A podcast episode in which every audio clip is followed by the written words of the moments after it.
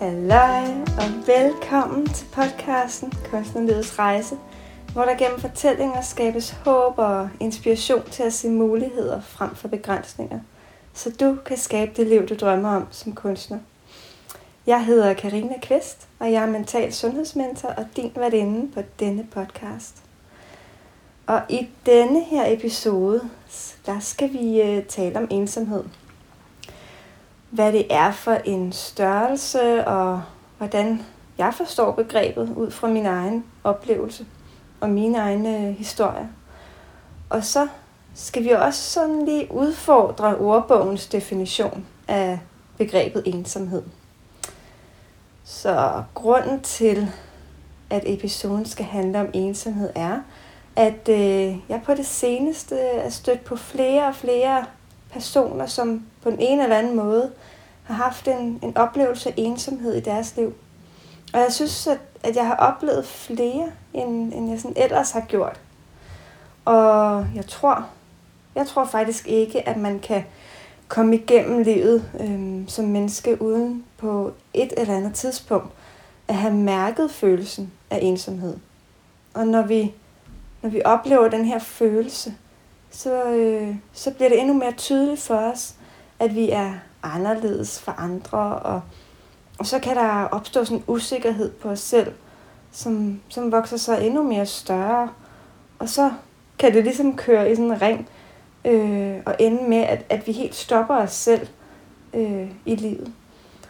Men, øh, men de gange, jeg så har stødt på det her begreb ensomhed i forskellige sammenhænge, så har jeg opdaget, at der findes et utal af forskellige måder at forstå øhm, og opleve følelsen ensomhed på. Og det har, det har rykket et eller andet inden i mig, fordi jeg har i mange år været sådan ret stålfast og ja, i forhold til, hvad der er korrekt og ikke er korrekt, når det kommer til, hvordan man, man sådan definerer begreber. Og det kommer så af, at, at jeg har en akademisk baggrund inden for universitetsmiljøet på først matematikstudie, og senere hen på uddannelsen til sygeplejerske. Så jeg har ligesom i mange år gået i min lille kasse, som jeg er blevet puttet ned i gennem min uddannelsestid, og ligesom fået en forståelse af, at der altid er et korrekt svar og en entydig definition på begreber. Nå, men jeg er jo så blevet sådan en del mere oplyst, vil jeg kalde det, og mere bevidst øhm, som menneske, sådan som årene er gået.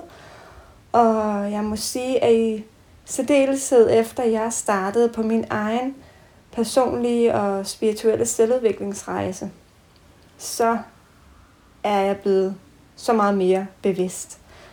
Fordi der er jo aldrig et entydigt eller korrekt svar, når vi taler om subjektive oplevelser, som, som ensomheden er.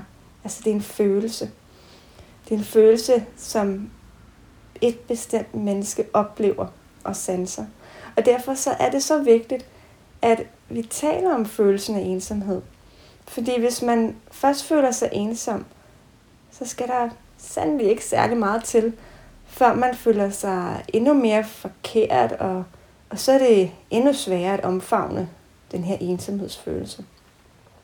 Fordi jeg tror på, at når vi lærer at omfavne følelsen, så kan vi sætte os selv fri. Og vi kan se muligheder i livet, og, og på den måde skabe det liv, vi drømmer om. Godt. Så jeg vil starte med at fortælle dig om min egen oplevelse af ensomhed.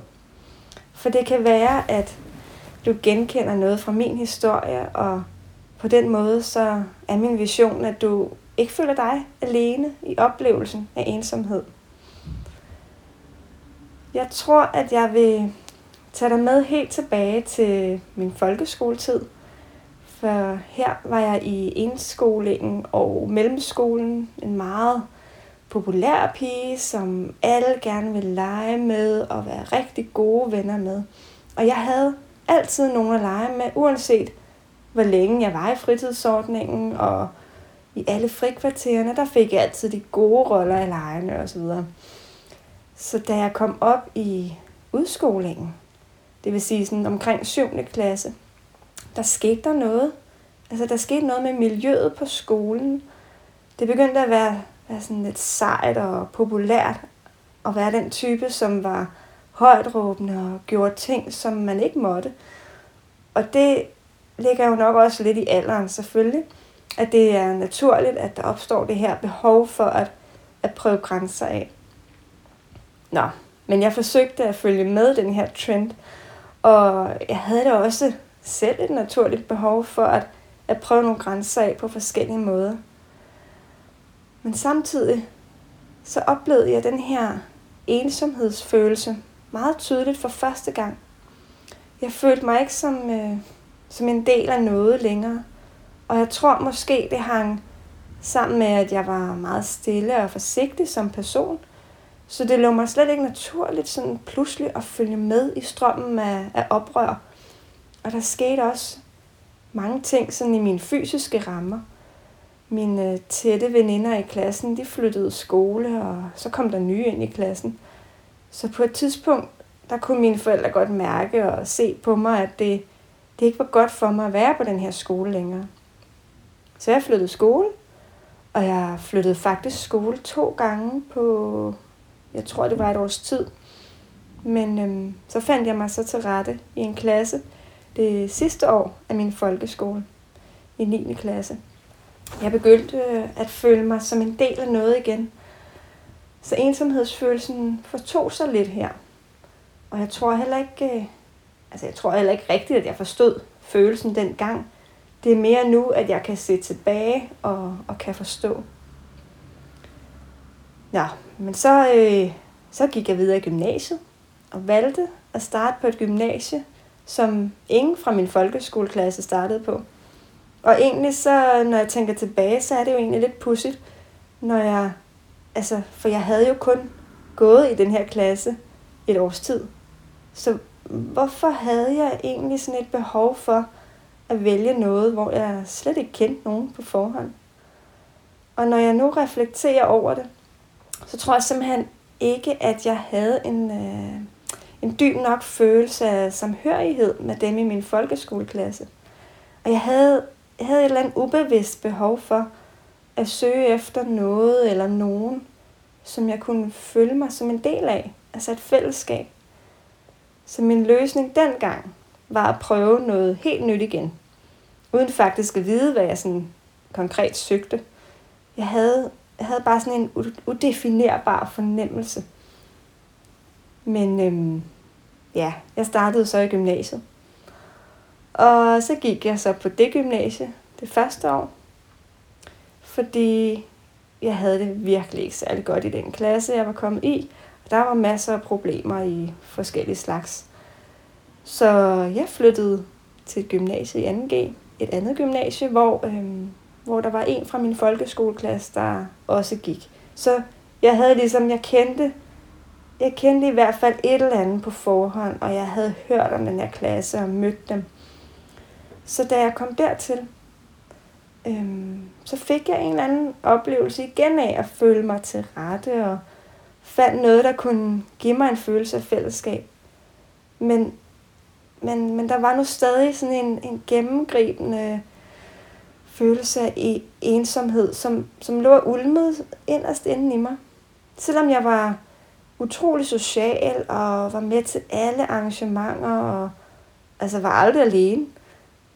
Dengang, der, der skænkede jeg ikke rigtig oplevelsen af den her ulmen indeni af ensomhed. Den, den helt store opmærksomhed. Jeg gav det ikke rigtig opmærksomhed. Jeg troede egentlig bare, at øh, og tænkte, at nå ja, det er nok sådan, det er at gå i gymnasiet. Nå, men så blev det så tid for videreuddannelse. Og jeg startede først på matematikstudiet og gik der i to år. Og jeg var igen utrolig social og var med til alt. Øh, men jeg havde ikke en følelse af nogen sådan tætte bånd, eller forbindelser, eller venskaber, hvad vi nu kan kalde det.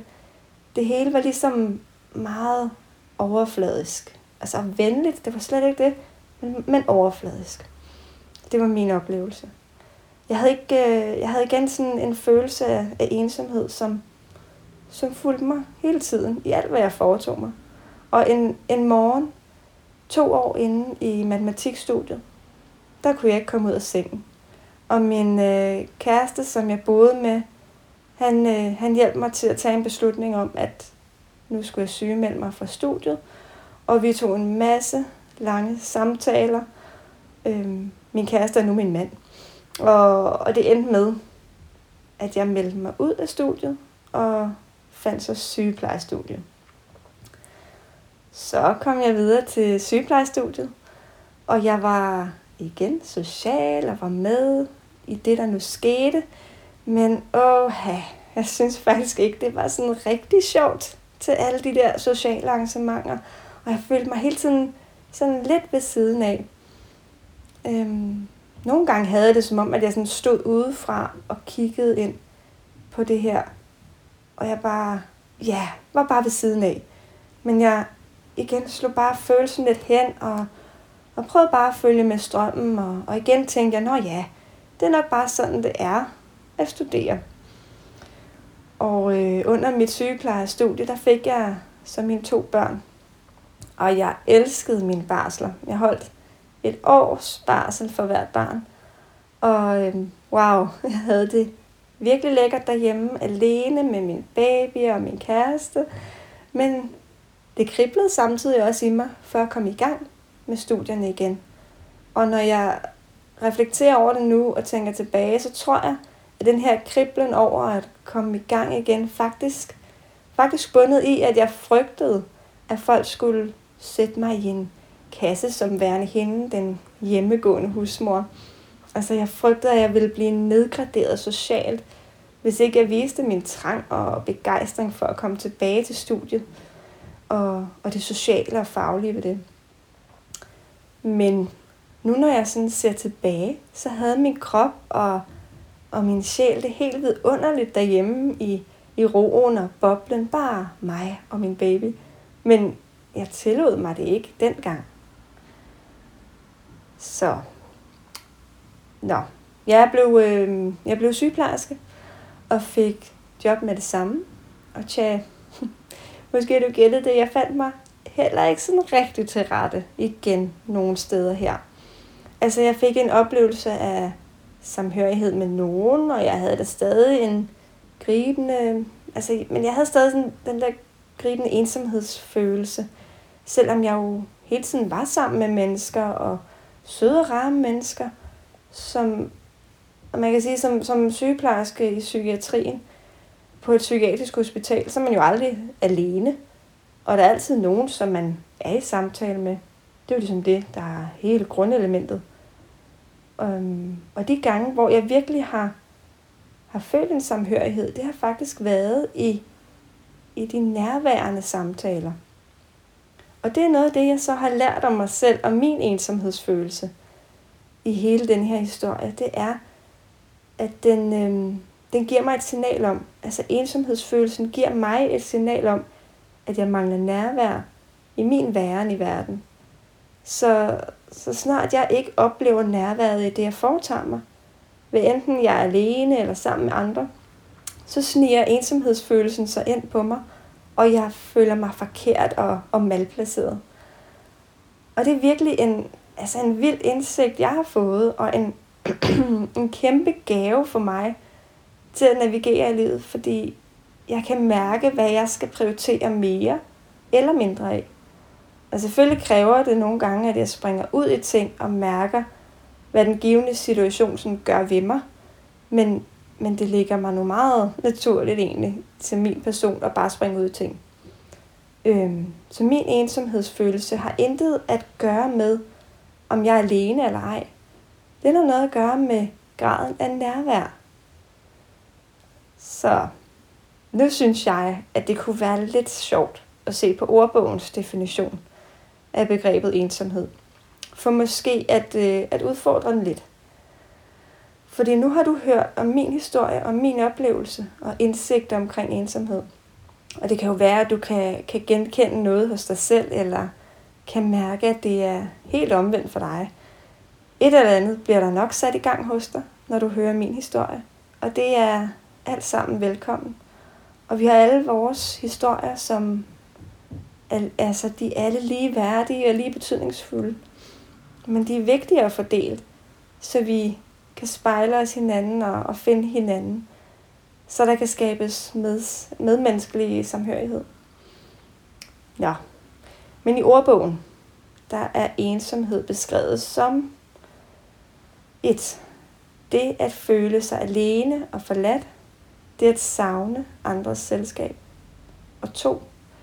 Det at være alene. Det at opholde sig fjern fra andre mennesker.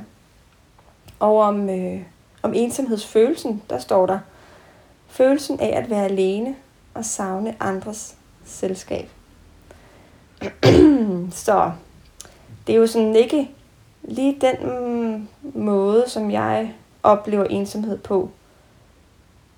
Øhm, man kan jo så diskutere de her ord som fjernt fra andre mennesker. Ikke? Er det fysisk fjernt, eller er det igen, er det mere denne her ja, uhåndgribelige fjernhed, hvor hos mig, at jeg mærker nærværet, ikke? som den mod, modsatte til fjernt. Og jeg har faktisk igennem hele mit liv oplevet langt større og, og intens ensomhedsfølelse, når jeg var sammen med andre og i, i sociale sammenhænge. Og jeg har altid kun mærke, hvem jeg var, når jeg var alene. Og oplevelsen af nærvær har, har altid været sådan en, altså været klar for mig, når jeg var alene. Øhm, og det her nærvær har også altid givet mig den der tryghed. Og i dag, der er min oplevelse af nærvær også stærkest, når jeg er alene. Og jeg er blevet enormt bevidst om, hvilke situationer og, og begivenheder, jeg synes er værd at bruge min energi på. For jeg har brug, altså, jeg bruger meget, meget energi, når jeg oplever ensomhedsfølelsen i sociale sammenhæng. Det er som om, jeg på en eller anden måde er mere på vagt, eller, eller mine antenner er ude for at søge efter nærvær. Men hvis de ikke finder det nærvær, så er det, så er det kun brugt energi og ikke, og ikke ladet op igen. Fordi jeg lavet, lader op øh, ved, nær, ved, øh, ved nærvær. Øhm, ja, så altså det, det er noget af en, en balanceøvelse, kan man kalde det. Men, men virkelig en balanceøvelse, som, som er det hele værd, synes jeg. Og jeg må sige, at, at livet er blevet så meget mere meningsfyldt for mig, nu hvor jeg har fundet ud af den her balanceøvelse. Øhm, og er blevet bevidst om, at, at jeg har så stort et behov for nærvær. Og så tror jeg samtidig ikke, at jeg helt kan, kan blive færdig med min undersøgelse af ensomhedsfølelsen. Jeg tror simpelthen, at jeg hele mit liv vil være nysgerrig på, hvordan den følelse fungerer for lige præcis mig. For jeg er utrolig nysgerrig af natur. Og igen, også fordi nysgerrighed for mig fører, fører til nærvær. Øhm, så ja, det hele hænger jo sammen på den ene eller den anden måde. Og for at samle lidt op, så er min historie med oplevelsen af ensomhed, at jeg altid har haft og vil altid have, have, have en, en balance eller en vippe mellem polerne nærvær og ensomhed. En balance, som jeg i mit liv hver dag bliver klogere på gennem min nysgerrighed og bliver bedre til at balancere, så jeg bruger min energi på det, som er vigtigt for mig. Og så må jeg jo erkende her til en afrunding, at selvom jeg plejer at give dig en håndgribelig øvelse med på vejen efter en episode, så synes jeg, at det her emne er så stort og vildt, at jeg ikke kan, kan give dig en håndgribelig øvelse med den her gang. Det, jeg så vil tilbyde dig, er en, øh, det, jeg kalder en sjælssamtale, som du kan booke kvitterfrit hos mig. En halv time samtale mellem os to, hvor vi taler om det, der fylder hos dig. Måske er det den samtale, der kan kickstarte din nysgerrighed på din oplevelse af ensomhed. For din, øh, din vippe og din modpol til ensomhed ser anderledes ud hos dig end hos mig. Og jeg vil da også her til sidst nævne, at jeg aldrig var kommet frem til mine indsigter med mine, min modpol til ensomheden.